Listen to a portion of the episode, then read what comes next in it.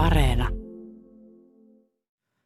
Tiedustelutiedon merkitys sodan käynnissä ja hoitajien työtaistelu. Näistä teemoista rakentuu keskiviikon ykkösaamu. Hyvää huomenta.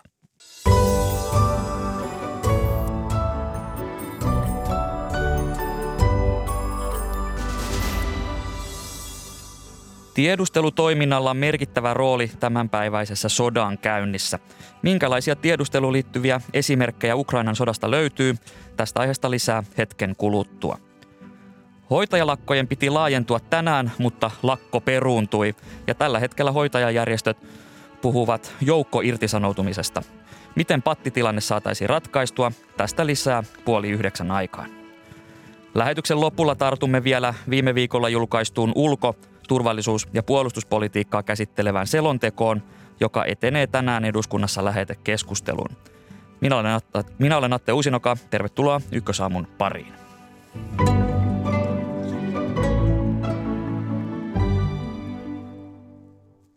Aloitetaan Ukrainasta. Puhelimessa on nyt kapteeni, tutkija, esiupseri Antti Pihlajamaa maanpuolustuskorkeakoulusta. Hyvää huomenta. Hyvää huomenta. Millainen yö Ukrainassa on nyt takana? Yleistilanne Ukrainassa ei suuresti ole eilisestä muuttunut. Tykistötulen käyttöä on jatkettu monilla alueilla pitkin tuota Itä-Ukrainan rintamalinjaa. Maahyökkäykset ovat olleet rajoitetumpia. Niitä on esiintynyt pääsääntöisesti Luhanskin alueella, jossain määrin tuolla Donetskin alueella myös – mutta kuten sanottu, ne ovat olleet yksittäisiä ja pienimuotoisempia ja Ukrainan joukot ovat toistaiseksi pystyneet ne pääsääntöisesti torjumaan pois lukien pari pienempää kaupunkia tuolla Luhanskissa.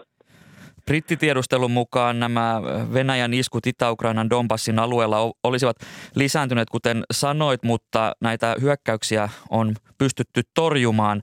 Niin mistä nämä torjunta, voiko puhua, torjuntavoitot johtuvat? Tässä vaiheessa on, on vielä hiukan tulkinnanvarasta, että onko tuo paljon puhuttu suurhyökkäys sanan varsinaisessa merkityksessä vielä täydellä voimallaan käynnissä tai, tai onko se nyt käynnistymässä. Tällä hetkellä, kuten sanottu, tuo maahyökkäyksen voima on vielä rajoitettu ja nyt nähtäväksi jää, tuleeko se sitten lähipäivinä voimistumaan, kykeneekö Venäjä keskittämään lisää voimaa alueelle ja käynnistämään keskitetymmän hyökkäyksen.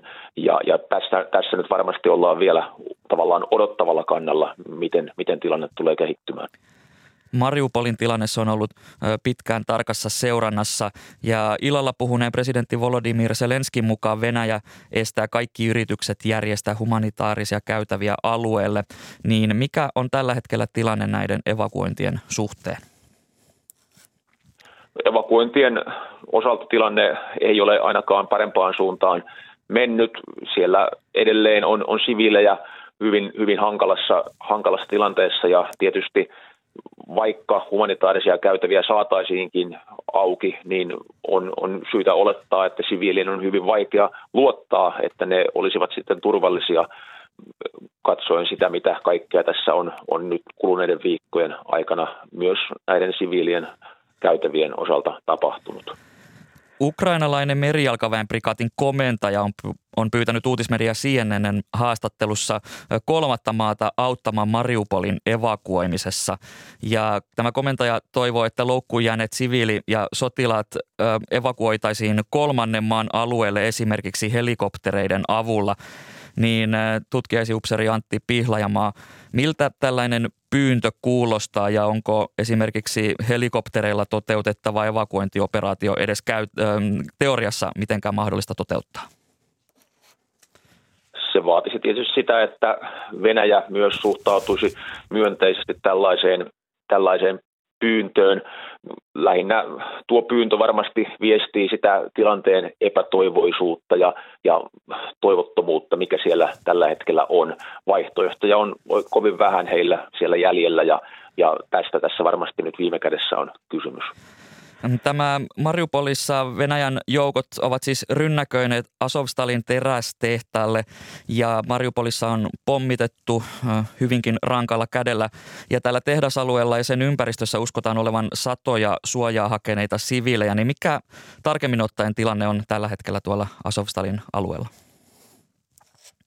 No tuo aluehan on hyvin, hyvin laaja, siellä on paljon rakennuksia ja siinä mielessä alueen haltuunotto Venäjälle ei ole mikään helppo tehtävä. Siellä on, on varmasti tavattoman paljon mahdollisuuksia sekä siviileille että, että Ukrainan puolustaville joukoille hakea, hakeutua erilaisiin suojapaikkoihin. Ja, ja tässä mielessä ei ole ihme, että se, se on käynyt hitaasti. Ja tässä nyt vaikuttaa siltä, että Venäjän päämäärä on raalla voimalla saada tuo, tuo alue, alue kaatumaan ja kauan kun siinä nyt sitten menee, on jo pitkään ounasteltu, että Mariupol tulee kaatumaan.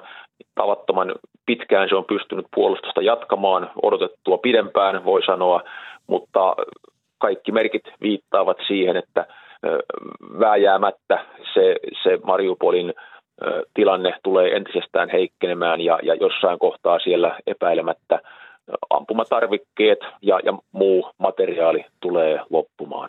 Miten pitkään uskot, että Mariupol kestää?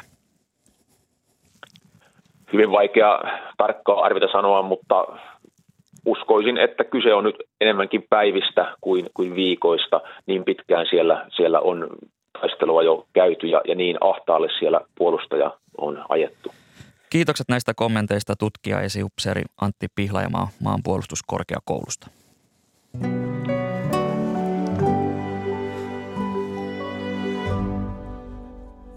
Jatketaan Ukrainan tilanteesta. Miten sodan keskellä voi kerätä tiedustelutietoa siihen paneudumme seuraavaksi studiossaan kanssani puolustusvoimien entinen tiedustelupäällikkö ja nykyinen puolustusministeriön neuvotteleva virkamies Harri Ohraaho. Hyvää huomenta. Huomenta. Lähdetään ihan perusteista liikkeelle. Minkälainen on tiedustelun rooli sodankäynnissä näin vuonna 2022? Tiedustelun rooli on tullut yhä ratkaisevammaksi nyt teknologisen kehityksen myötä ja puhutaan muun muassa tämmöisestä intelligent driven operations, eli, eli tarkoittaa, että tiedustelutiedon merkitys päätöksenteossa tulee entistä tärkeämmäksi operaatioita suunnitellessa. Ja tämä tietysti aiheuttaa myöskin erittäin paljon ää, ää, vaatimuksia ja haasteita tiedustelun toiminnalle. Ja jos lähdetään tämmöistä tiedon hankinnasta, niin tämä teknologia on tuottanut kyllä erittäin suuria mahdollisuuksia viedä eteenpäin sitä niin kuvaustiedustelun puolella kuin myöskin sitten signaalitiedustelun puolella laajasti ymmärrettynä. Totta kai tämä vanha tiedustelukonstit, etenkin jos mennään tuonne taktiselle tasolle, erikoisjoukkojen toiminta ja sitten strategisella tasolla henkilötiedustelu, sellainen henkilötiedustelu, ne eivät ole menettäneet mitään. Tässä on tapahtunut oikeastaan sillä tavalla, että pyritään fuusioimaan entistä tarkemmin nämä kaikki tiedot samaan aikaan ja mahdollisesti vielä niin kuin lennossa online – Tämä on se ehkä, ehkä suurin muutos, mikä, mikä tässä ja mikä on tiedustelun roolissa, roolissa, roolissa yleensä. Eli tavallaan vaikka teknologia kehittyy, niin se ei, ei syö pois näitä perinteisiä tiedustelutapoja? Ei, ei jopa päinvastoin. Eli, eli niin kuin sanot, sanoin, niin tota, tämä henkilön, henkilön kautta hakeminen tietoa, niin se pyritään entistä vahvemmin yhdistämään sitten tähän teknologisesti hankittuun. No miten tämä teknologian kehitys, esimerkiksi sosiaalinen media äh, ja muut tietokoneiden kehittyminen ja nämä ovat vaikuttaneet tiedustelutoimintaan? Siitä on tullut eräs keskeisimmistä tietysti myöskin tiedonhankintatavoista, jos puhutaan laajasti laajasti ymmärrettynä esimerkiksi julkisten lähteiden kautta, avoimien lähteiden kautta saadusta tiedosta. Ja, ja siellä etenkin tärkeään rooliin nousee se tiedusteluviranomaisen näkökulmasta, mikä on relevanttia ja mikä ei ole relevanttia. Ja se kokonaisuus pitäisi olla nimenomaan tiedustelupalveluiden hallussa, että, että mihin, mihin voidaan luottaa ja mihin ei, ei pidä luottaa ja mitkä on relevantteja lähteitä.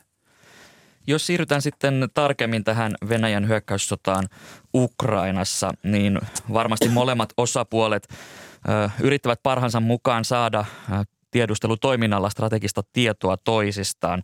Niin mitkä ovat ne Ukrainan valtit, kun, kun Ukrainan joukot yrittävät saada tietoa Venäjän toimista? Ukrainan valtit on ensinnäkin se, että nyt tätä sotaa on käyty kahdeksan vuotta. Eli nämä prosessit ja, ja toimintatapamallit yleensäkin alkavat olla jo tuttuja ja niitä on edelleen kehitetty. Ukrainassa on kaksi keskeistä tiedustelupalvelua. Toinen on GUR, eli sotilastiedustelu, ja sitten SBU, joka on vastatiedustelu siviiliorganisaatio. Ja GURllä keskeinen tiedonhankinta joukko on erikoisjoukot tietysti. Ja jos katsotaan tilannetta tällä hetkellä, niin yhä merkittävämmäksi on tullut Ukrainan suhteet muihin tiedustelupalveluihin ja etenkin Yhdysvaltain ja Iso-Britannian näin esimerkkeinä, joita ollaan julkisestikin tuotu esille.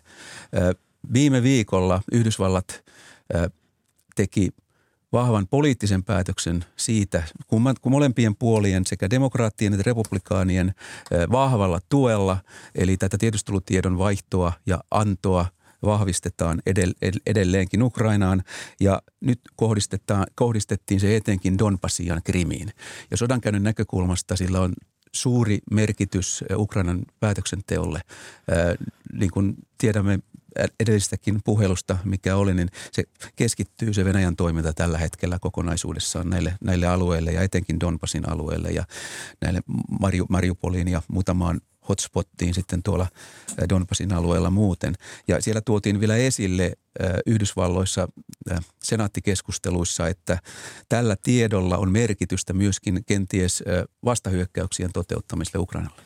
No tämä sota on kokonaisuudessaan kestänyt sen kahdeksan vuotta, kuten, kuten mainitsit, niin miten se on hyödyttänyt Venäjää? Ainakin aikaisemmin Venäjä on tehnyt jonkin verran erilaisia kyberhyökkäyksiä jo ennen kuin perinteiset sotavoimat sinne vyörysivät?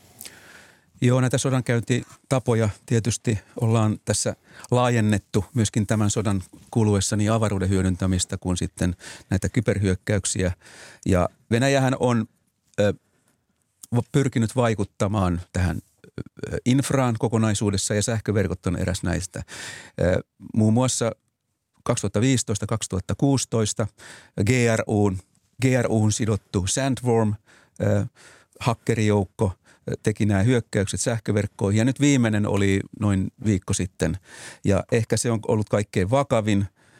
Suurjännite, suurjännitteisiin sähköasemiin iskettiin haittaohjelmalla ja pyrittiin saamaan myöskin haltuun tietokoneet, joita, joita hallit, jolla, joka hallitsee tätä sähköverkkoa. Eli näitä on koko ajan pyritty kehittämään myöskin Venäjän puolelta. Tosin resilienssi on, on Ukrainalla suhteellisen hyvää ja no, nopea toipuminen. Eli viimeisistä ollaan toivuttu ensimmäisistä sähköverkokatkosta noin, noin kuudessa tunnissa ja sitten jopa tunnissa tästä 2016 hyökkäyksessä.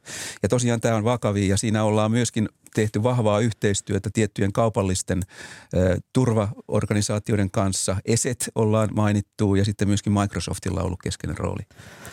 Ukrainan on sanottu saaneen olennaista tietoa tarkkailemalla venäläisten joukkojen matkapuhelinverkkoja. Ja esimerkiksi SPU, eli tämä mainitsemasi Ukrainan turvallisuuspalvelu, on julkaissut venäläissotilaan viestejä, joissa puhuttiin Asovstalin tehdasalueen pommittamisesta. Ja nämä viestit lähetettiin ilmeisesti noin neljän kilometrin päässä terästehtaalla sijaitsevien venäläisjoukkojen komentaja oli siis näiden viestien takana, mutta mainitaan, että uutismedia CNN julkaisi tästä aiheesta uutisen, mutta ei voinut vahvistaa näiden viestien todenmukaisuutta. Mutta miltä tämä tieto konkreettisesti kuulostaa puolustusvoimien entiselle tiedustelupäällikölle? Kuten sanottu, niin tätä ei olla todennettu, mutta se saattaa olla mahdollista, ehkä jopa todennäköistä, koska millä tavalla tämä viesti kuri tämmöinen operatiivinen turvallisuus on otettu Venäjän asevoimissa, niin, niin se ei ole ollut parasta mahdollista. Ja siinä, siihen saattaa olla parikin syytä, minkä takia suojaamatonta matkapuheliverkkoa käytetään. Ensinnäkin niin kuin koko tässä operaatiossa on havaittu, että operaatio oli huonosti valmisteltu ja se on tietyllä ylimielisellä syydellä toimittu. Toisaalta voi olla sekin syy, että ollaan aliresurssoitu niin tota, johtamisjärjestelmiä – on kyllä näytekappaleita ja muutamia harjoituskappaleita, mutta, mutta miten ne toimivat ja niin edelleen. Ja, ja moraali on suhteellisen alhainen. Ja jos kännyköitä käyttää suhteessa sotilasradioviestimiin, niin siinä on saattanut olla myöskin tämmöinen mukavuuspykälä. Eli nythän al- alkuhan sanottiin, että tämä on pelkkää harjoittelua. Ja, ja sitten on jäänyt kännykät, kännykät päälle, eikä ole ymmärretty niiden, niiden vaarallisuutta tai ei ole haluttu ymmärtää niiden vaarallisuutta. Eli matkapuhelimistahan saadaan selville se sijainti, ja sitten samaten ehkä tulevat tehtävät, jotka on keskeisiä sitten tiedustelun kautta antaa päätöksentekijöille, ukrainalaisille, ukrainalaisille puolelle. Se, mikä voisi nostaa esille tämmöisenä positiivisena asiana niin kuin, tiedustelun kehittymisestä – on se, olisi sitten niin tota, tällä kaupallisella puolella tai sitten oikealla tai, tai tiedustelupuolella, virallisella tiedustelupuolella, niin tämä datan hallinta on muutamassa asio, asioissa saatu eteenpäin tekoälyä käyttämällä. Kuvatulkinta tietysti on parantunut, mutta myöskin se, mikä on mielenkiintoista, niin mihin viittasit tässä, tässä, tässä viestin auki ottamisessa, niin tämmöinen luonnollinen kielen prosessointi, tekniikka, Venäjän sotilas, Venäjän sotilas kielen analysoinnista, niin tota, se on kehittynyt hyvin paljon. Prosessointi tarkoittaa sitä, että pystytään kaappaamaan tämä tieto, se pystytään suoraan kirjoittamaan ja sitten se pystytään myöskin suoraan kääntämään ja analysoimaan. Miten poikkeuksellista se on, että matkapuhelinverkkojen kautta saadaan äh, tiedustelutietoa, koska näin maalikon näkökulmasta voisi ajatella, että, että jos sotatantereelle tai muualle lähdetään tekemään, tekemään tällaisia tekoja, niin näitä perinteisiä viestisovelluksia pyrittäisiin välttämään parhaan mukaan. Juuri niin. Eli, eli näin logiikka sanoo ja etenkin jos Suomen toimintaa, Suomen puolustusvoimien toimintaa katsoo, niin matkapuhelimia ei luonnollisestikaan käytetä harjoituksissakaan, muuta kuin sitten tämmöisiä perheyhteyksiä ja niin edelleen. Ja tässä se on nyt kerta kaikkiaan, jos nämä on totta, mitä, mitä tässä Venäjän puolelta ollaan tuotu, tuotu esille, että he ovat tehneet, niin, niin se on vähintäänkin kummallista. Um, nyky, puolustusministeriön neuvotteleva virkamies Harri Ohraaho ennen tämän Venäjän hyökkäyssodan alkua tuotiin aika paljon tiedustelutietoa mediassa esiin. Oli paljon näitä uutisia, että Yhdysvallat tai Pentagon varoittaa esimerkiksi Ukrainaa hyökkäyksen alkavan silloin ja silloin. Niin minkälainen on Yhdysvaltojen rooli, rooli tässä tiedustelutoiminnassa, jota, jota ma- mahdollisesti myös Ukrainalle annetaan?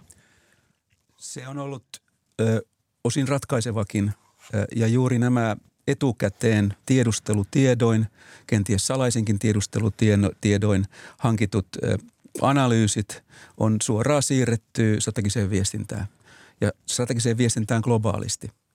Ja tämä on varmaan ollut eräs semmoinen yllätys, mikä on tullut Venäjän johdolle, että millä tavalla, miten Yhdysvallat voi toimia tällä tavalla, ja koska se ei ole todellakaan tuttua tietysti Venäjän puolelta ja – ää, tehdä näin. Ja, ja se on uusi ilmiö ja sillä ollaan pyritty etukäteen vaikuttamaan Venäjän strategisiin päätöksiin. Saattaa olla jopa operatiivisiin päätöksiin.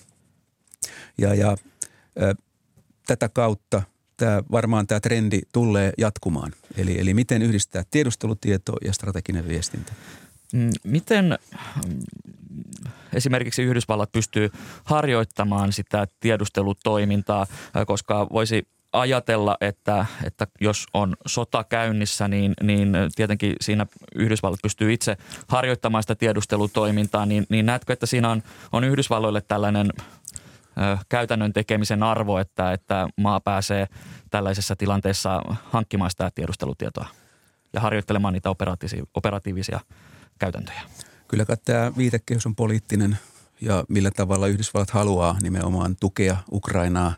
Ukrainahan on etulinjassa koko läntiselle maailmalle tällä hetkellä ja ainoa vaihtoehto tässä on tuotu useasti esille Yhdysvaltain hallinnossakin, että, että, että Ukrainan voitto on oikeastaan ainoa vaihtoehto tälle koko, koko sotatoimille.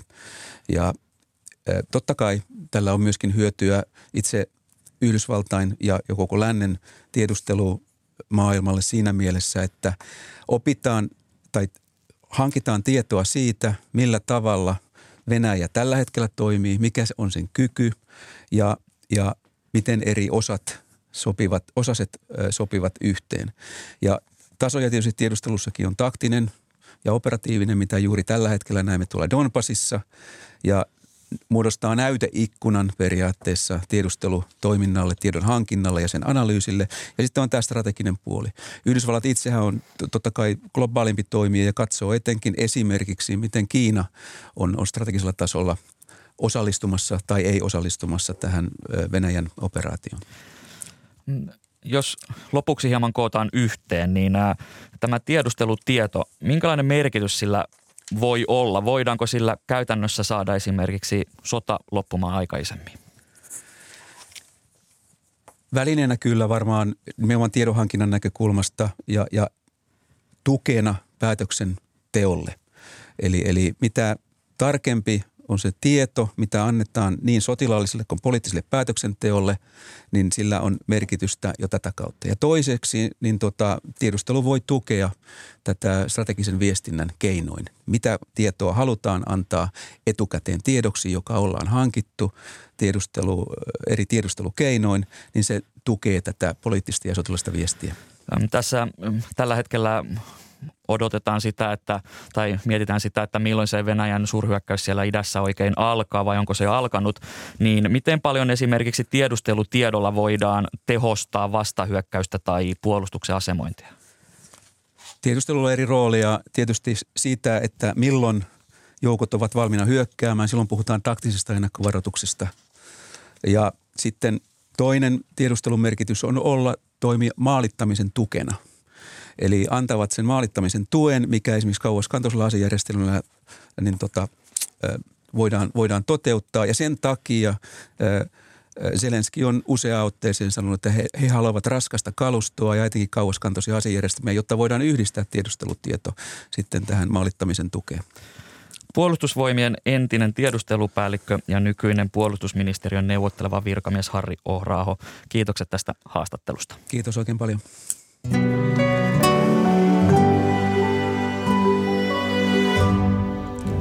Tässä lähetyksessä vielä. Eilen kuulimme keskiviikolle suunniteltujen hoitajalakkojen laajentumisen peruntumisesta. Nyt hoitajat puhuvat joukkoirtisanoutumisesta. Miten pattitilanne saataisiin ratkaistua, siitä lisää hetken kuluttua. Hallitus julkisti viime viikolla ulko-, turvallisuus- ja puolustuspolitiikkaan liittyvän selonteon, jonka sanotaan oleva merkittävä osa eduskunnassa käytävää NATO-keskustelua. Miten eduskunnassa valmistaudutaan selonteosta käytävään keskusteluun, siitä lisää lähetyksen loppupuolella.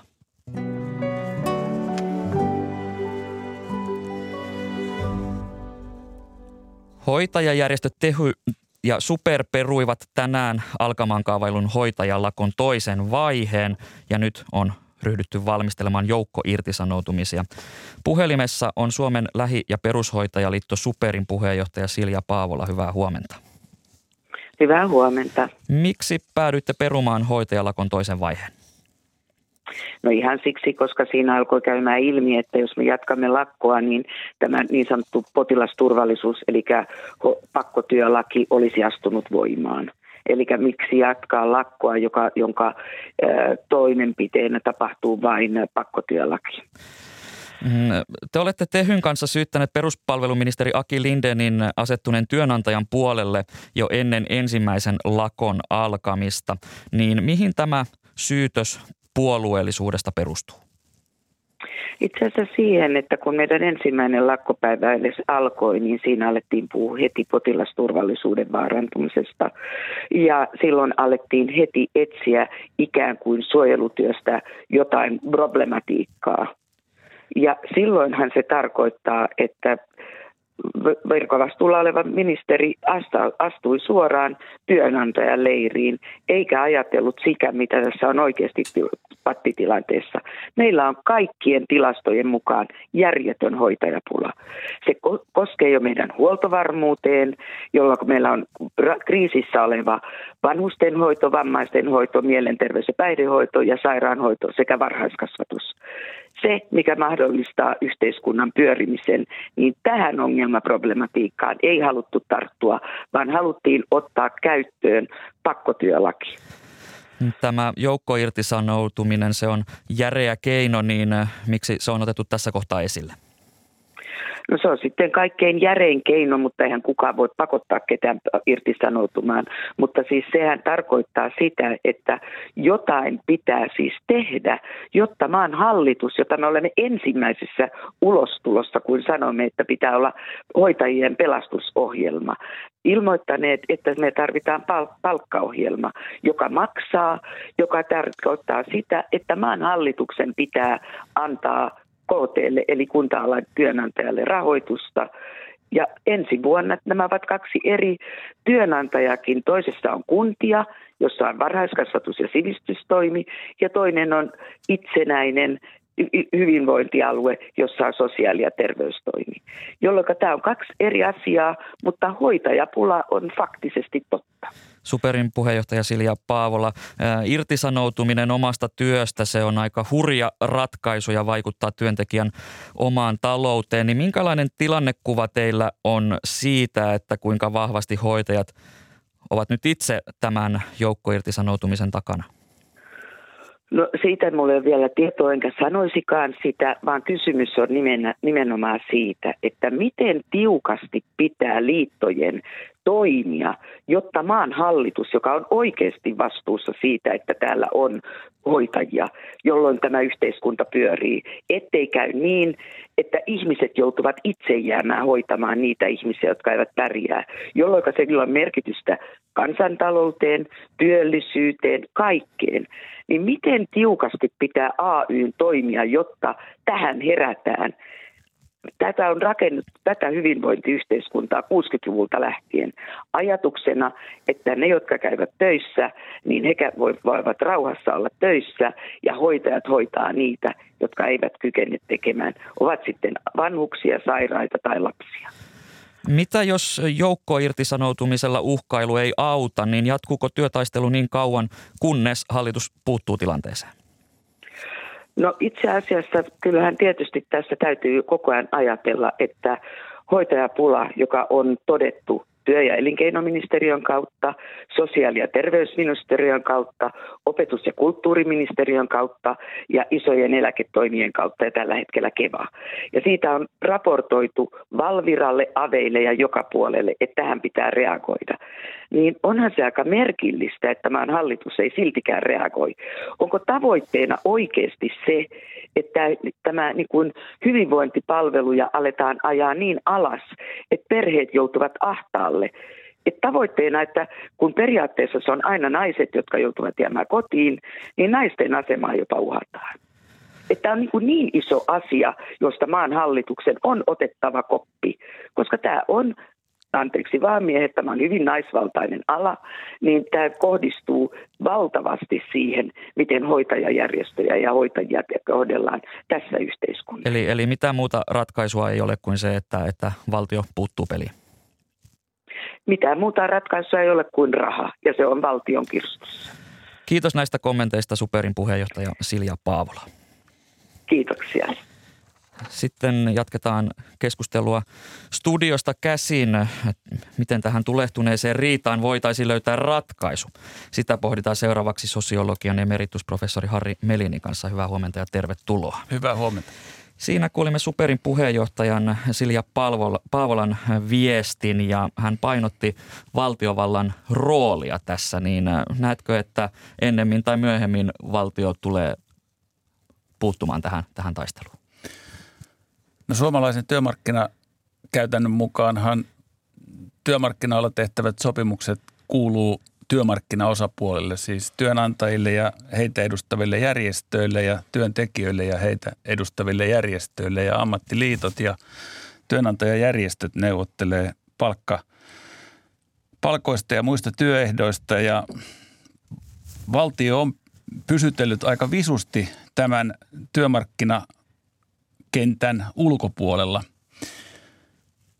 Ja tässä tilanteessa nyt hoitajallakon tai hoitajien työmarkkinakistan tilanteessa työn tekijäjärjestöt on hyvin avoimesti ilmaisseet oman näkemyksensä, että tästä kiistasta päästään ulos ainoastaan sillä tavalla, että maan hallitus osoittaa erillisrahoitusta hoitajien palkkauksen kohdentamiseksi. Ja kyllä tämä suomalaisessa työmarkkinakäytännössä on hyvin poikkeuksellinen vaade ja hyvin poikkeuksellinen neuvotteluasetelma. Monet kärkipolitiikot, ähm, muun muassa pääministeri Sanna Marin on sanonut olevansa sitä mieltä, että neuvottelut tulisi ratkaista työmarkkinapöydässä.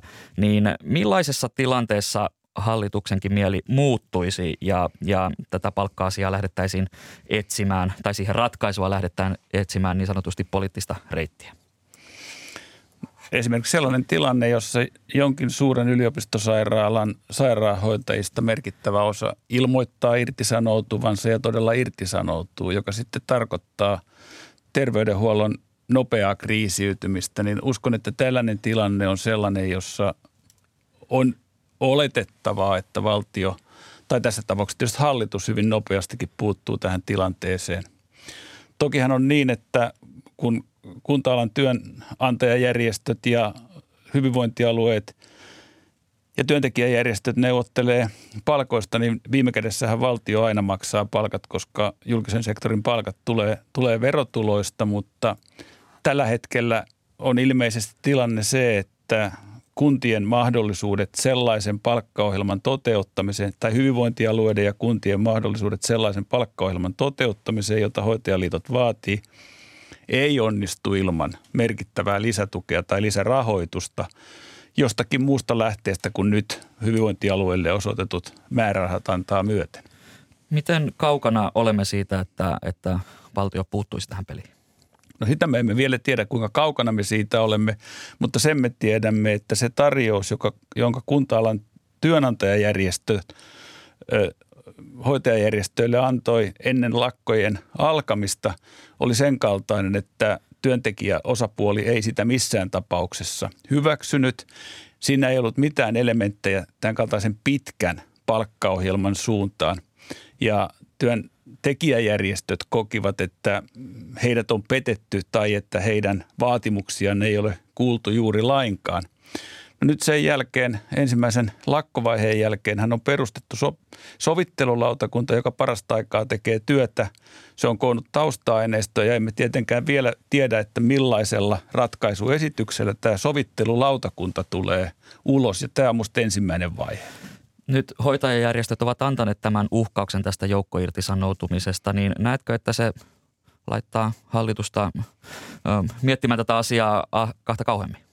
No edellisen kerran, kun hoitajat oli lakossa 2007, niin uhkaus joukkoirtisanoutumisesta oli se vahva vipu, joka sitten lakon lopetti, että siinä mielessä kyllä tämä on hyvin väkevä työmarkkinauhkaus tai toimenpideuhkaus ja uskon, että sillä tulee olemaan kyllä merkitystä neuvottelujen vauhdittamisessa. No jos hallitus päätyy sellaiseen ratkaisuun, että se niin sanotusti puuttuu peliin, niin näetkö sosiologian emeritusprofessori Harri Melin, että muut alat olisivat sen jälkeen niin sanotusti käsiojossa pyytämässä korkeampia palkkoja? Tämä on hyvin vaikea kysymys ja tämähän on se pelko, joka on esimerkiksi ministeri Lindeen on ilmaissut, että jos hoitajille annetaan, niin sen jälkeen on vuorossa opettajat ja muut julkisen sektorin työntekijät. No emme me tiedä, että millä tavalla muut liitot tulee reagoimaan tähän hoitajien palkkavaatimukseen tai palkkaohjelmavaatimukseen. Se me tiedetään, että hoitoalan palkka kehitys on jäänyt paljon jälkeen esimerkiksi muista Pohjoismaista. Ja kuten Silja Paavola totesi, niin kyllähän – hoitoalalla on valtava työvoimapula ja yleensä työvoimaratkaisu,keino työvoimapulaan on ollut siinä on kaksi vaihtoehtoa tai kaksi mahdollisuutta, koulutusmäärien lisääminen ja palkankorotukset. Ja nyt näyttää siltä, että tämä koulutusmäärien lisääminen ei pelkästään auta, vaan tarvitaan myös tätä palkkavälinettä. Ja, ja uskon, että ainoastaan palkkojen nostamisella me saadaan hoitoalan työn arvostusta nostettua myös nuorten sukupolvien silmissä siinä määrin, että ala kiinnostaa ja päästään korjaamaan tätä ongelmaa.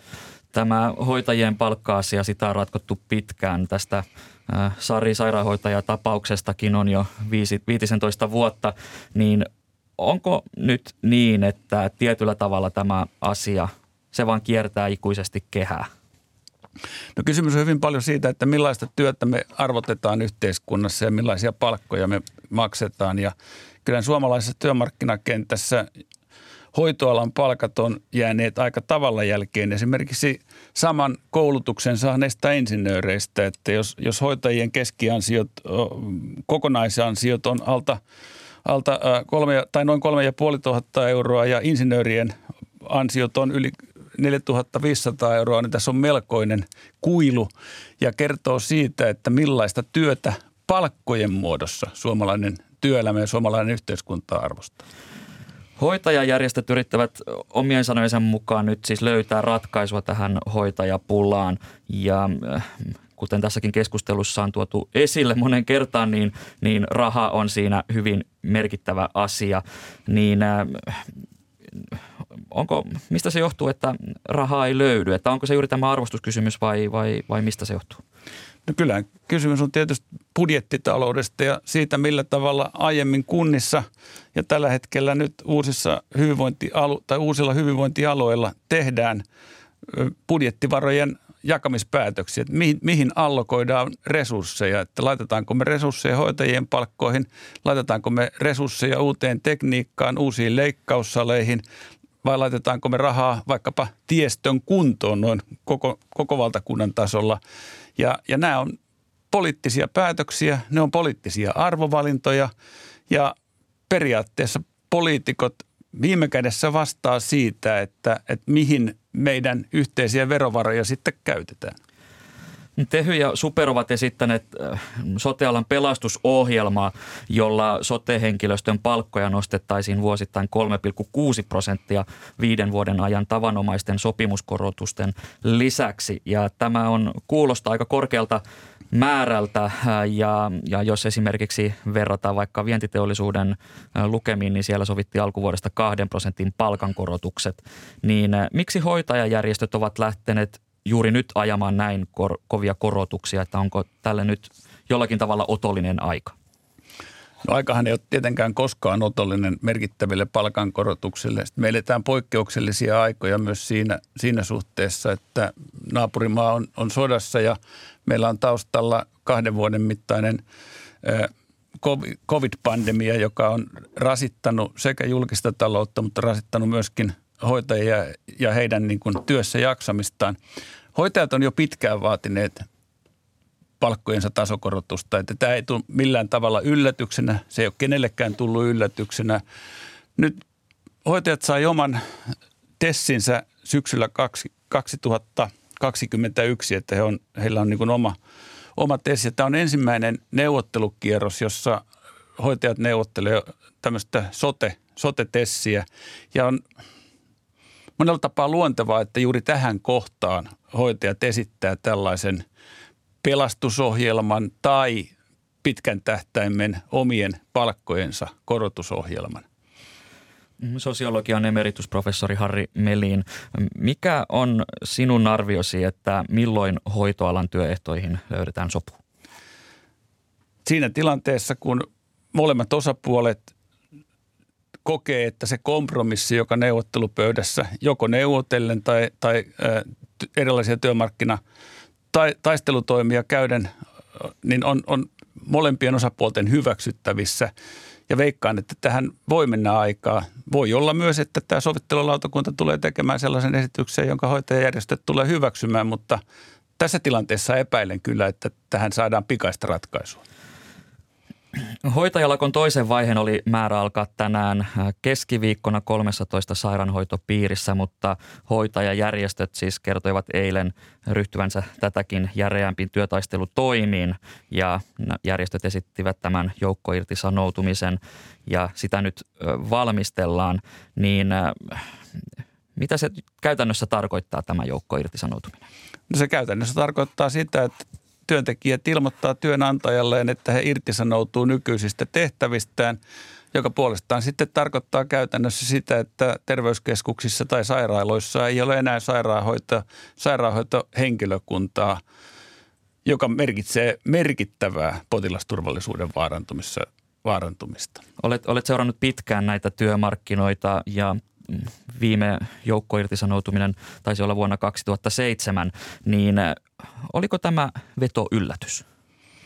Oli tämä veto yllätys, koska hoitajat uhkas irtisanoutumisella 2007 ja uhka, uh, tämän uhan jälkeen ö, sopimus saatiin aika nopeasti.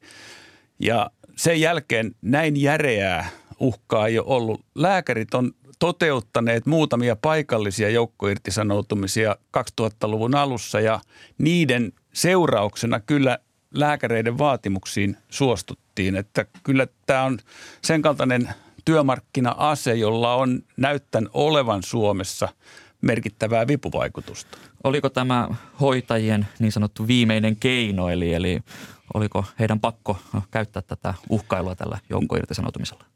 Ei välttämättä, kyllähän he olisivat voineet lakkoa laajentaa vielä hyvinkin paljon, mutta se olisi merkinnyt tietysti sitten potilasturvallisuuden todellista vaarantumista, ei pelkästään erityis, erikoissairaanhoidossa, vaan koko, koko terveydenhuollon kentällä.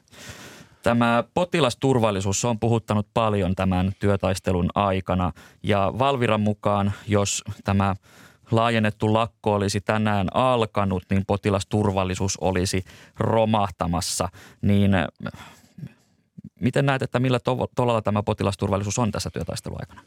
No kyllähän se tietysti työtaistelun aikana aina heikentyy, mutta kyllä meillä on mekanismi, niin sanottu suojelutyömekanismi, jossa lakossa oleva osapuoli ja, ja, ja työnantajat neuvottelee siitä, että mikä on tämmöinen minimi henkilöstö, jolla pystytään välttämätön potilasturvallisuus takaamaan. Ja kyllä meillä on tähän mennessä kaikissa työtaisteluissa, joita meillä on ollut, jossa tämän kaltaista neuvottelumekanismia on käytetty, niin kyllä se on ikään kuin tämän alan pelastanut, että ei me olla koskaan lakkojen takia jouduttu mihinkään turvallisuuskatastrofiin. Tässä eilen mainittiin uutisissa, että, että jos, jos tämä lakko olisi laajentunut, niin se olisi voinut johtaa mahdollisiin kuolemiin tai vammautumisiin.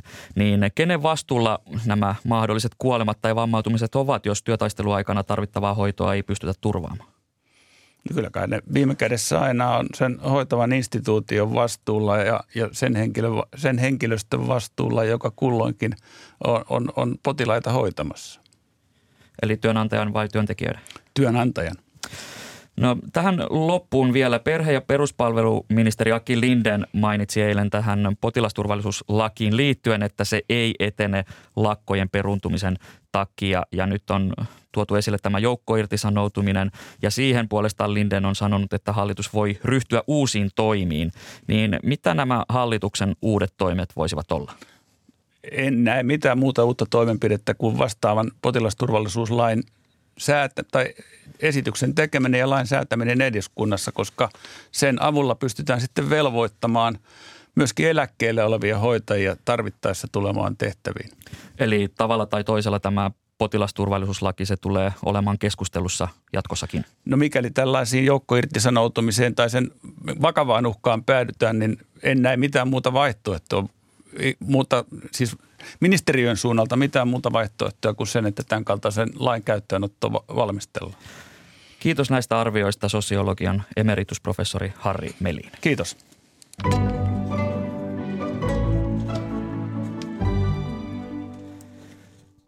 Venäjän hyökkäys Ukrainaan laittoi suomalaisen ja eurooppalaisen turvallisuusympäristön liki kokonaan uusiksi. Viime viikolla julkaistu ulko-, turvallisuus- ja puolustuspoliittista tilannetta käsittelevän selonteon lähetekeskustelu alkaa tänään eduskunnassa. Ja nyt meillä onkin yhteys eduskuntaan, jossa on Ylen politiikan toimittaja Annina Luotonen. Hyvää huomenta. Hyvää huomenta.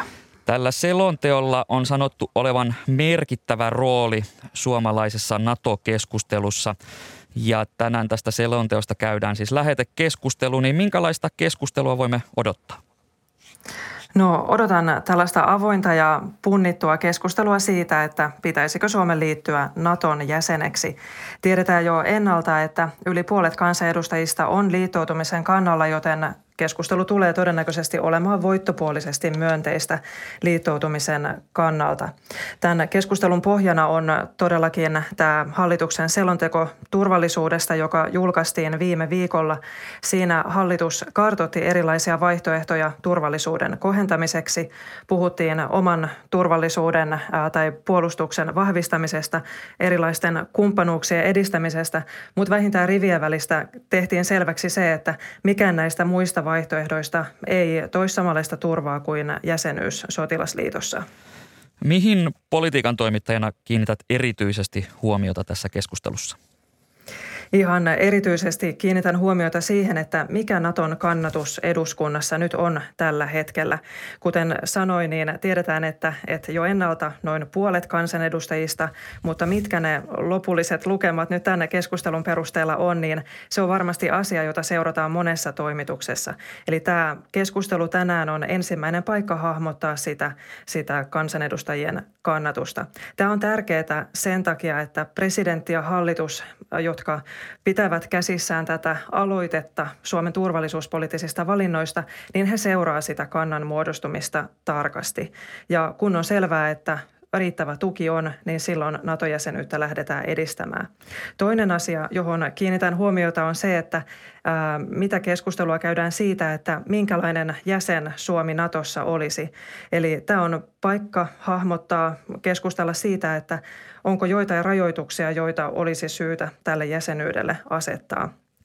Tällöin keskustellaan siis esimerkiksi siitä, että haluaako Suomi alueelleen jonkin tukikohdan, ehkä pysyviä joukkoja, koetaanko tarpeelliseksi ilmaista se, että Suomi ei rauhan aikana ota maaperälleen ydinaseita.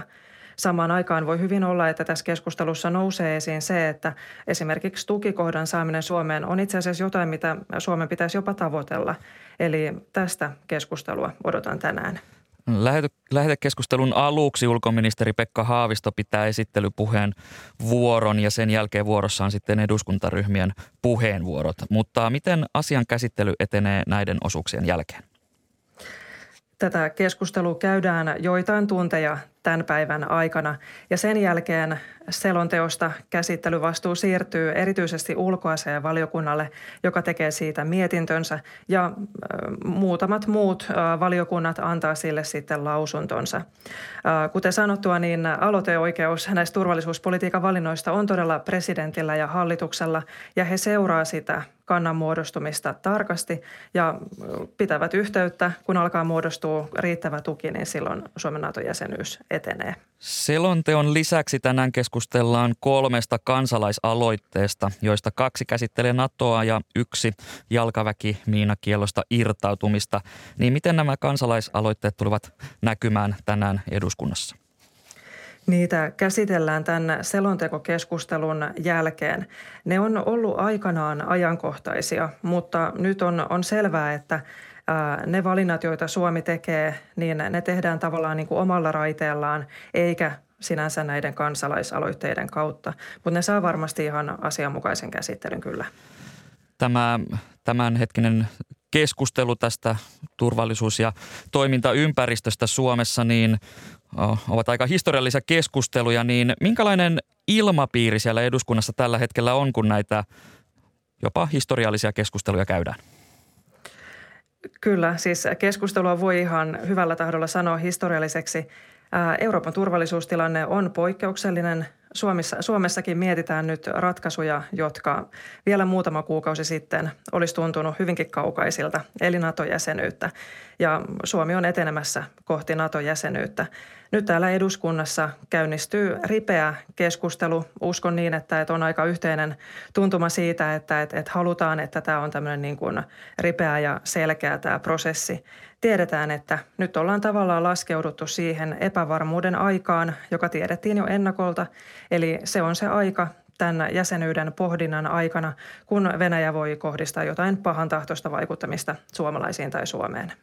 Kiitokset näistä kommenteista politiikan toimittaja Anniina Luotonen.